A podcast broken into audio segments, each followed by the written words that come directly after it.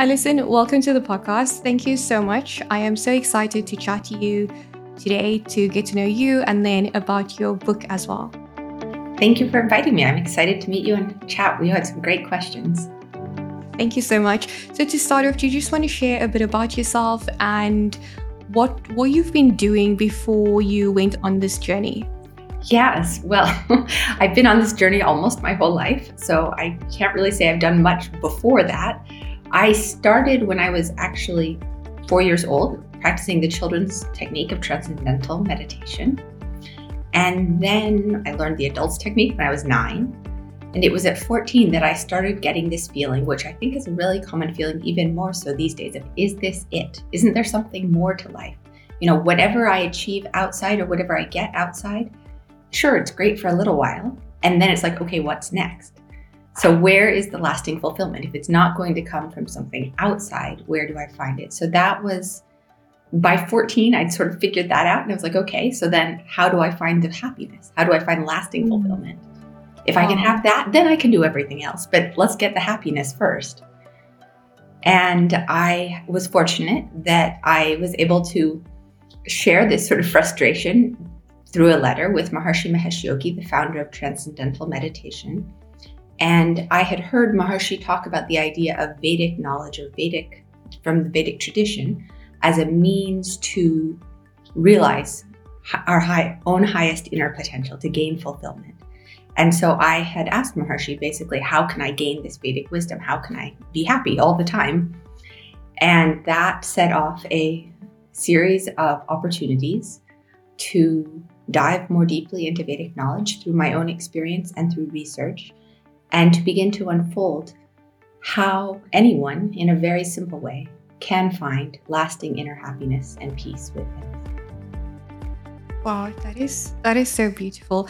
And for for someone that doesn't understand um, the background of Vedic knowledge, can you just just share yes your brief summary about Ved, it? Ved or Vedic means literally it means knowledge. So when I say Vedic knowledge, I'm te- technically being redundant. Ved or Vedic means total knowledge, and total knowledge means complete knowledge. When you think of complete knowledge, you might think of a library full of books that you could know all the books in the library. Or nowadays, you know, the internet is like total knowledge. You can search anything and it comes up instantly. But total knowledge isn't something outside, it's something inside. And mm-hmm. what makes it unique and particularly fascinating is that it incorporates into human experience directly, into human physiology, human beings, the experience of consciousness, which is the basis of everything. You might hear a physicist talk about different unified levels of nature's intelligence down to a unified field where everything is one, basically. Mm. That same unified field described in physics, we could say, is within each of us, can be experienced within each of us in our own consciousness. And it's not that you have to settle down to get consciousness. We all have consciousness all the time. But when we allow our minds to settle down, to become quiet, we experience a level of consciousness which is peace, which is happiness, which is also total knowledge. And that's why this term Ved or Vedic, meaning total knowledge, implies not only intelligence or the ability to know anything, but the ability to have inner fulfillment and to accomplish whatever you want to accomplish. Wow, you explain that so beautiful and the way that you explain the the consciousness and that it's it's not because typically like i do think about it as when you have that moment and you're sitting down and you're allowing yourself. But i think that's a next level like yeah. you had explained yeah. Yeah exactly. It's it's within each of us and it's the nature of our minds to want that greater happiness and that greater peace. It's you know people will talk about the monkey mind jumping. The mind wants something else and something else and i have to do this and i have to do that the reason the mind is jumping is it hasn't found fulfillment. The second it finds mm-hmm. peace, the second it finds happiness, it stays easily. You don't have to mm-hmm. hold it. So it's giving our mind a way to come back to its source, to come back to the level where there is lasting peace, lasting happiness. And then everything becomes easier. And you were exploring this at such a young age. Yes. Yes. I, you know, everyone has their own destiny and way that things unfold. So while I feel like it's actually a very common experience for teenagers to feel like, what is the point? What, you know, what's going on in the world? Where do I fit into the world? I think just the particular angle I took of it is why can't I have lasting fulfillment? I'd heard this concept that Vedic knowledge, knowing and experiencing Vedic knowledge, gave one the ability to know, do, and achieve anything. Who wouldn't want to be able to know, do, and achieve anything? It's like, yeah. okay, I'll take that. Sign me up. okay. So, can you share with us the inspiration behind your book, which is Be yes. More 18, 18, Practical Steps for More Peace, Success, and Happiness? Yes. Well, I, I turned 40 this year. And as you now know, I've been studying this knowledge in a serious way since I was 14. And there was a part of me that thought, there's so many things I wish I'd known 20 years ago. It's not that you can't have a fulfilling life without them, but when you think, for example, when you think of a path for perfection or the ability to know, do, and achieve anything, when I was younger, I thought to to reach perfection, one has to be perfect. Mm. And that, of course, is a trap. It's not going to work. And that idea of I have to try and be perfect is something that I think a lot of people of all ages fall into. And then they get upset or disappointed. Why can't I be perfect? And so I wrote this book with the idea that these are the 25 not 25 there's 18 18 most important lessons that i've learned in my life so far and they're all from Maharishi Mahesh Yogi, either directly, including quotes he said or sayings he said, or indirectly through learning from him and working with him to understand here are the secrets to life. And there's such simple things. It's not something very complicated. Everybody will recognize the phrases I use because they're almost phrases that are already in the common lexicon, but I was trying to express ancient wisdom in a way that everyone could say, oh, yeah, that makes sense. I can apply that to my life. And that, so that was my inspiration is how can I give to share what I've learned in a way that's practical for anyone. And I'd read a lot of self help books, especially they tend to be targeted at women. And I felt that. oh, that is beautiful. And could you give us a brief overview of the eight? You can accomplish anything you want to accomplish. But what a lot of them lack is how do you do it? How can you be more? How can you accomplish whatever you want to accomplish? How can you accept yourself as you are right now? So, what I it in with these common ideas and these common threads of bringing more empowerment, not only to women, but to people in general, and to so that someone could read the book or even a chapter of the book and come away with some tools that would immediately be making their life better.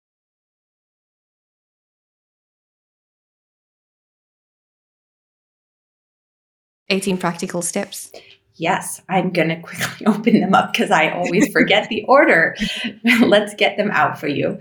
I will say that the, there's three chapters on love because I kept coming back to that theme. I thought, you know, probably most people would think one one chapter on love is enough, but I felt like it's such an important essence of life, not only finding love, but really learning how to give love yourself how to mm. give love from within because when we're able to give more, it attracts more love. So that was something I kept coming back to as like, this is really important for my life. So I want to share it with everyone over and over again with slightly different angles. Okay, I've got the book up. I can read all the chapters to you now. So, thread one is always keep learning. And I talk about, we'll make it smaller so I can still see you. And I talk about how we're all lifelong learners. And if we think we're done, if we say, okay, I know everything, then it's a mistake of the ego. It's like, okay, there's always more to learn. And no matter how accomplished one is, no matter how much one has achieved, there's always more to learn and to experience. And that makes life so much more rich and interesting, also. Yeah. And then the next thread is anything is possible. And this is something that Maharishi said and also showed me in so many ways because we all have an idea of what we think is possible. We have, like, okay, here's life now, and here's what I would like to achieve. But what if what you want to achieve is a small percentage of what you could actually achieve. And I talk about that also in terms of the neurophysiology of our brain physiology, because research is showing more and more now that we only use a small portion of our brain, whether that's 10% or 20%, some small percentage. If we can use that whole brain potential, suddenly what we thought was impossible becomes physically possible. Yeah. And there's new creative solutions to every problem in the world. So that's it's one of the most fun chapters, I think. I'm going to have to go a little faster. We're going to make it through all 18. The next one is happiness is the basis of success. I think that one speaks for itself, but we talk a little bit about balancing the fact that people don't naturally feel happy all the time. So how do hmm. you enhance happiness and bring more happiness into your life so then it attracts more good it brings more good to your life. Thread 4 is never judge. Everything can be right or wrong, and I talk about different perspectives, different levels of consciousness. Thread 5 is woman is divine, and I talk about how raising up women raises up the whole society and how different ancient cultures have honored women throughout time and the power of giving women equal opportunities and a voice to help take our whole society to a new level. And then we come to the first chapter on love. The answer to love is to love more. Next is what you put your attention on grows stronger in your life. The next one, related to all possibilities, is just think big. Set some huge goal. You never know what you can accomplish. And then we have thread nine what you put out comes back to you. Talk about the idea of karma, the idea that we can't control what comes to our lives, but we can control how we respond to it. And we can create more good in our whole environment in that way. And then thread 10 don't be a football of situations and circumstances. And that one probably is the least familiar to most people. That was a phrase Maharishi used. And the idea is that when you don't have a stable basis in peace and happiness in the settled level of the consciousness, of your own consciousness, that's we talked about at the beginning, then life bowls you over like a football being thrown around or like, you know, a buoy in the ocean as the waves come crashing in. But if you have that anchor, if you have that stability within, then life still happens, but there's an inner hmm. stability and an inner strength that makes it all easier. So, thread 11, just let go. And this is about the power of surrender.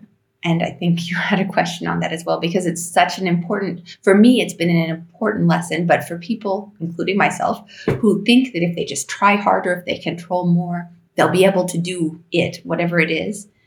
Yeah. It's a lesson that there's something bigger than ourselves. And that in accepting that, whatever we want to call it, maybe even better opportunities that we couldn't see because we were so attached to this one thing open up.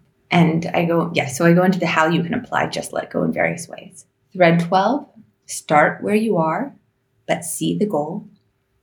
And that talks about it doesn't matter how far you are from whatever you want your goal to be, take one step, whatever that step mm-hmm. is. And it's the it's the idea of small daily changes, small momentary changes that we can connect our lives to something greater in bit by bit, drop by drop. Thread 13 is love is the best gift. And this talks about the power of giving love to transform first ourselves. And then, of course, everyone around us also benefits from that. Yeah. Thread 14 Become a successful traveler of life. This is a fun chapter because so many people love to travel. But I talk about in this chapter how we're all traveling towards greater awakening of our full potential, greater awakening of who we are. We're all travelers every day, whether we get on a plane or in the bus or on a train. And how do we travel through life and get the maximum from life in order to connect ourselves to our highest highest potential, that inner peace, that inner happiness we talked about at the beginning? I love that question. How do we travel through life to get the maximum out of it? Even if you are not the, the type of person that's traveling from country to country or city to city, Exactly, exactly. We're all travelers, whether exactly whether we ever get on travel far or not, we're all travelers and life is taking us somewhere. Ultimately, yeah. it's towards greater evolution, greater awakening of our whole, own highest potential. But some of us may resist that in various ways. And how do we use the opportunities life presents to make, yeah. make more use of it? So thread 15, failing leads to greater strength. Of course, there's many variations on this theme, but the idea that when we fail, actually what we may be doing is creating a new opportunity for ourselves.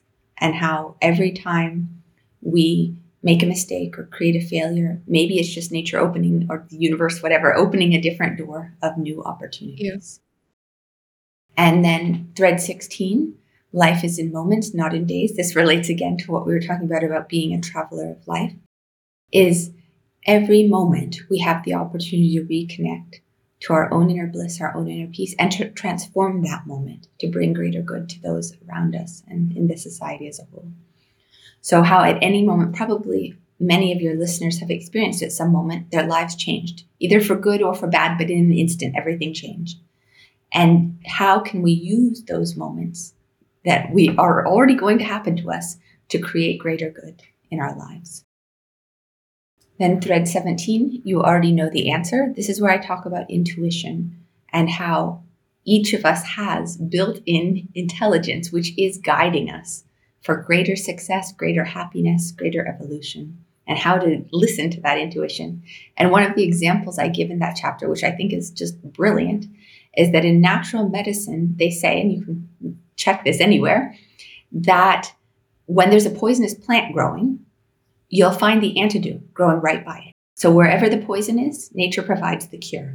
And it's the idea that anytime there's a challenge, the innate intelligence within each of us is providing the solution as well. Wow, that is, yeah, that is incredible. I love that uh, all of the chapters, it is, it talks about like tuning in, mm-hmm. but then so practical as well. Yeah. That's it. And that that's a very important chapter for me because probably many of you have had the experience where there's that voice inside saying, do this, do this. And you your intellect goes, no, that doesn't make sense. I shouldn't do that. And later you think, oh, why didn't I listen? Hmm. I've done that so many times. so that's yeah. I feel like the more we can tap into and use the intu- that intuition, the better our own lives and the better for society as a whole. So finally, we end back on love. Thread 18, even the hardest rocks melt with love. And there's a beautiful quote from Lao Tse that talks about how water is the softest thing, and yet it can melt rock, so it can melt the hardest thing. And in the same way, love has the power to melt rocks, hearts, hearts of stone, and create that fullness of life, the beauty of inner life. Mm. So those are the 18 chapters. Thank you. Thank you so much for taking us through the chapters. Um, so in your experience, what are some of the biggest challenges that people face in finding that fulfillment and happiness? Mm, it's a good question. I would say people as a whole don't necessarily have a technique to find it. So I could tell you eh, all your listeners you have to be happy or you you're you have happiness within you. Don't you experience it? And they would say no. You know, that's nice. It's a great idea, but no. So, the first important thing is to have a systematic way to experience inner happiness. The most effective way I know of is transcendental meditation and its advanced programs.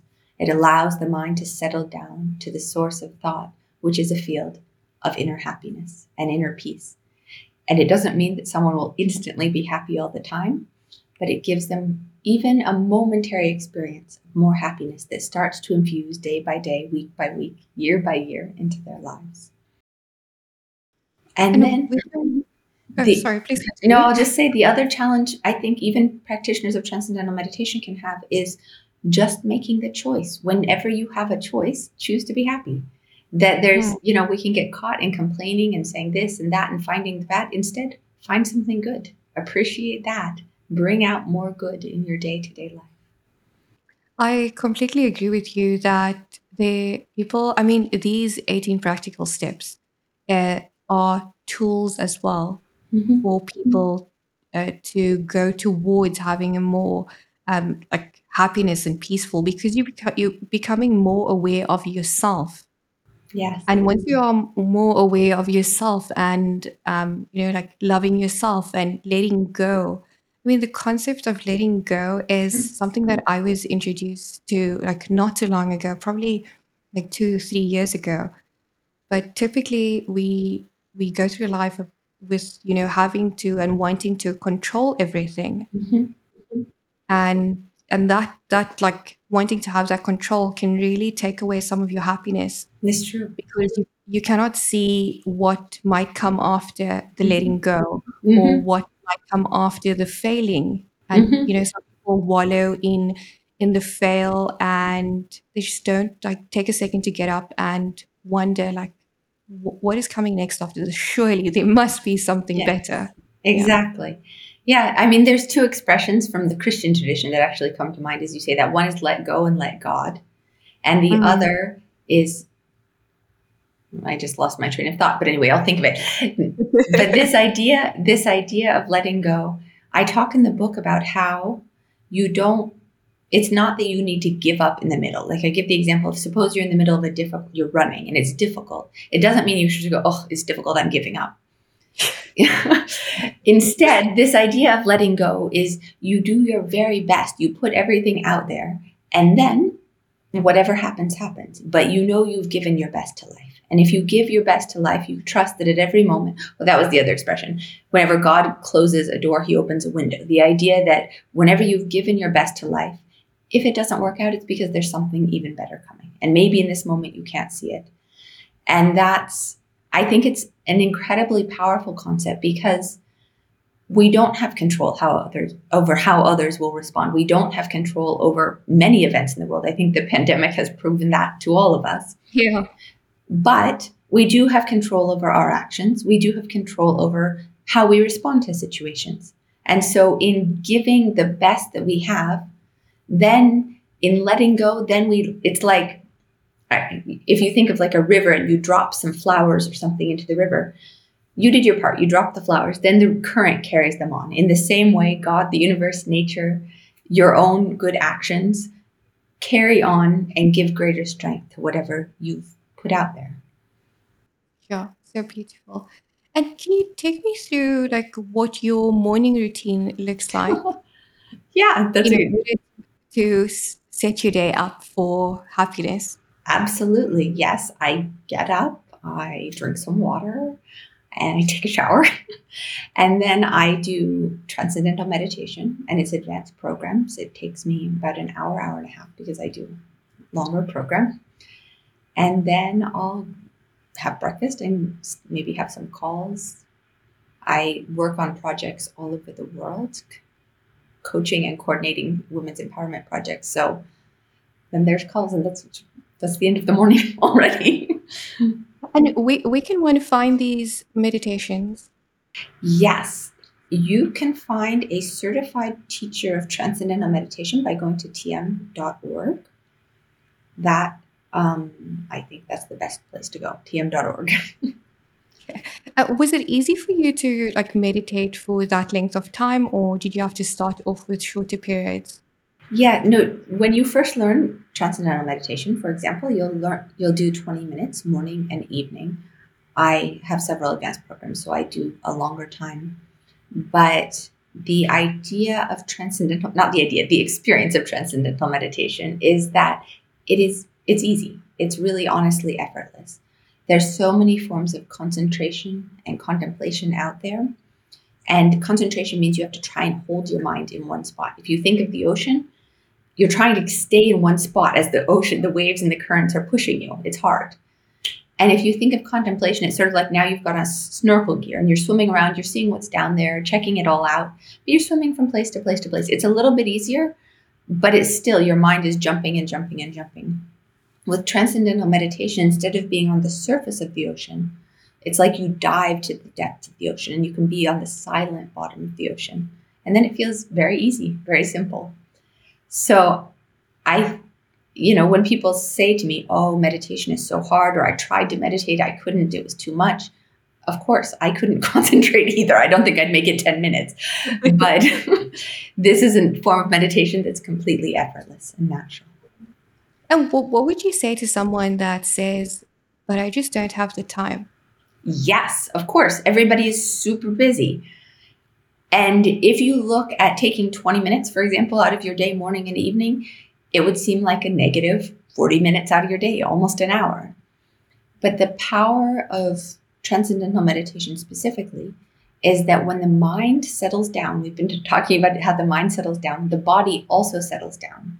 What happens when the body settles down? It gets rest, deep rest. And that deep rest allows the body to throw off stress and strain some of the research has actually shown that it's deeper than deep sleep. So your mind is alert, calm, peaceful, but your body is getting very deep rest. So, you know, many people, top executives, people who practice transcendental meditation, get up half an hour earlier, do that, and say, I feel so much more rested and clear during the day. It's added so much value to my day that while it takes 40 minutes, I gain hours. Yes, uh, personally, I have to meditate every single morning before I before I speak with anyone, before I, you know, get into my day, because it really sets up my day. And if I don't, I can feel Yeah, the difference. Yeah, exactly. yeah. Oh, okay, I I definitely encourage everyone to try it out. I'm definitely going to look into it as well. Yes, Thank you for I, I'll say just to be so that for full transparency, the course fee is quite high compared to norm to many other meditation techniques. But there are sliding scales in many countries. The price varies by country, and you may have international listeners. So I'm not going to say a specific price, but the price varies by country and by the economic situation of the country. But most countries offer either a sliding scale or for those who need it, scholarships. So if you look at the price and you think, oh, I can't pay that, don't be discouraged. Reach out to a teacher of transcendental meditation and express your interest. And there's ways to learn. I mean, it's it's gonna better our lives, right? And That's it. that Exactly. to make more money as well. Exactly. more money, more happiness, more quality of life for more years. It's yeah, more peace of Yeah, it, mind. uh, I love that so much. Um, okay, so how do you envision the readers benefiting from your book and applying their teachings into their daily lives? It's a great question. At the end of every chapter, there's usually about five action points. And I wrote those with the idea of how can I consolidate these ideas that seemed like nice ideas in the chapters, but into something immediately practical for the readers in their daily lives. And so we've talked about making a companion book. We'll see if we do it, where you can take each exercise and do one exercise a day. So you go through, say, a chapter a week, or even you can stretch it out longer and do one exercise a week and spend a month on each chapter. But the idea of the exercises is there's simple ways to begin to integrate these ideas and apply them. One of the, for example, because you talked about happiness before, one of the exercises is a happiness scale or a happiness barometer. And you take different areas of your life and you rate your happiness in that area. So it could be physically, mentally, emotionally, spiritually, career wise, family wise, whatever. You can pick as many areas as you want and rate your happiness on a scale of one to 10. And then after reading the book and doing uh, the other exercises, go back and look at that scale and see how you rate yourself and if you've Mm. seen improvement through the technologies. So that's that's the idea is one of the key key technologies is of course transcendental meditation and its advanced programs. But whether someone chooses to learn those or not, the simple exercises in the book are ways to bring some extra good, some extra possibilities to everyday life. And I think the book is even great for someone that is just starting out on Absolutely. personal journey as well, because it is like a step-by-step guide with the practical, actionable steps, and um, and it covers every aspect as well. Yeah, that was Yeah. that was it. I thought there's no part of life that you know, if you're looking at a person holistically, there's no part of life you want to leave out. Let's include everything. Yeah. And do you have any um, new books coming out or any work that you are doing with the women empowerment right now? Yes, the well, this book has actually been delayed for marketing purposes until September 27th. So it will actually be out. Be More will be out on September 27th, Amazing. and after that, we'll see. There's two more books in the works, but we'll see when they actually make it out. What we're also doing though is developing more courses. And the idea of the courses is to take the same themes from the book, but go into them more in depth in a supportive environment of like minded people so that everyone can enhance and support each other with their ideas, experiences, and understanding.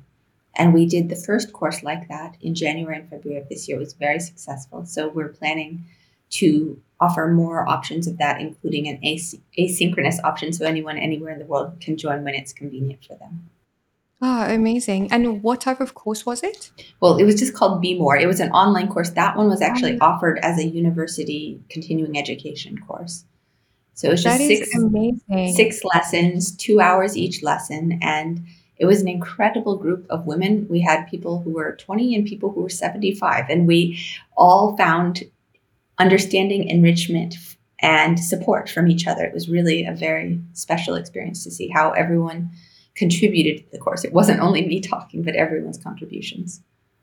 That is that is so amazing because I mean having the book in a course format and having other women Mhm. around you people around you that is you know on the same journey that is Yeah, absolutely incredible exactly. So we in that course we took one chapter for each each week, and we just so we only got through the first six chapters. There will be more courses in that format and other formats as well. Perfect okay so if anyone wants to find you and connect and be more where do they Yes. go Probably the best place is the website, which is bemorehappy.com. And they can also follow me on Instagram, although I have not posted recently. It's at bemorehappy.book. And my personal Instagram, which I also haven't posted on recently, is just Alison Plaut at Alison Plaut. amazing thank you so much this was so helpful and those 18 steps are incredible i think that everyone would have found it so much value and i definitely think your courses is something to join as well Fantastic. Thank you so much for having me and stuff. I really enjoyed speaking with you. Oh, thank you so much. Thank you.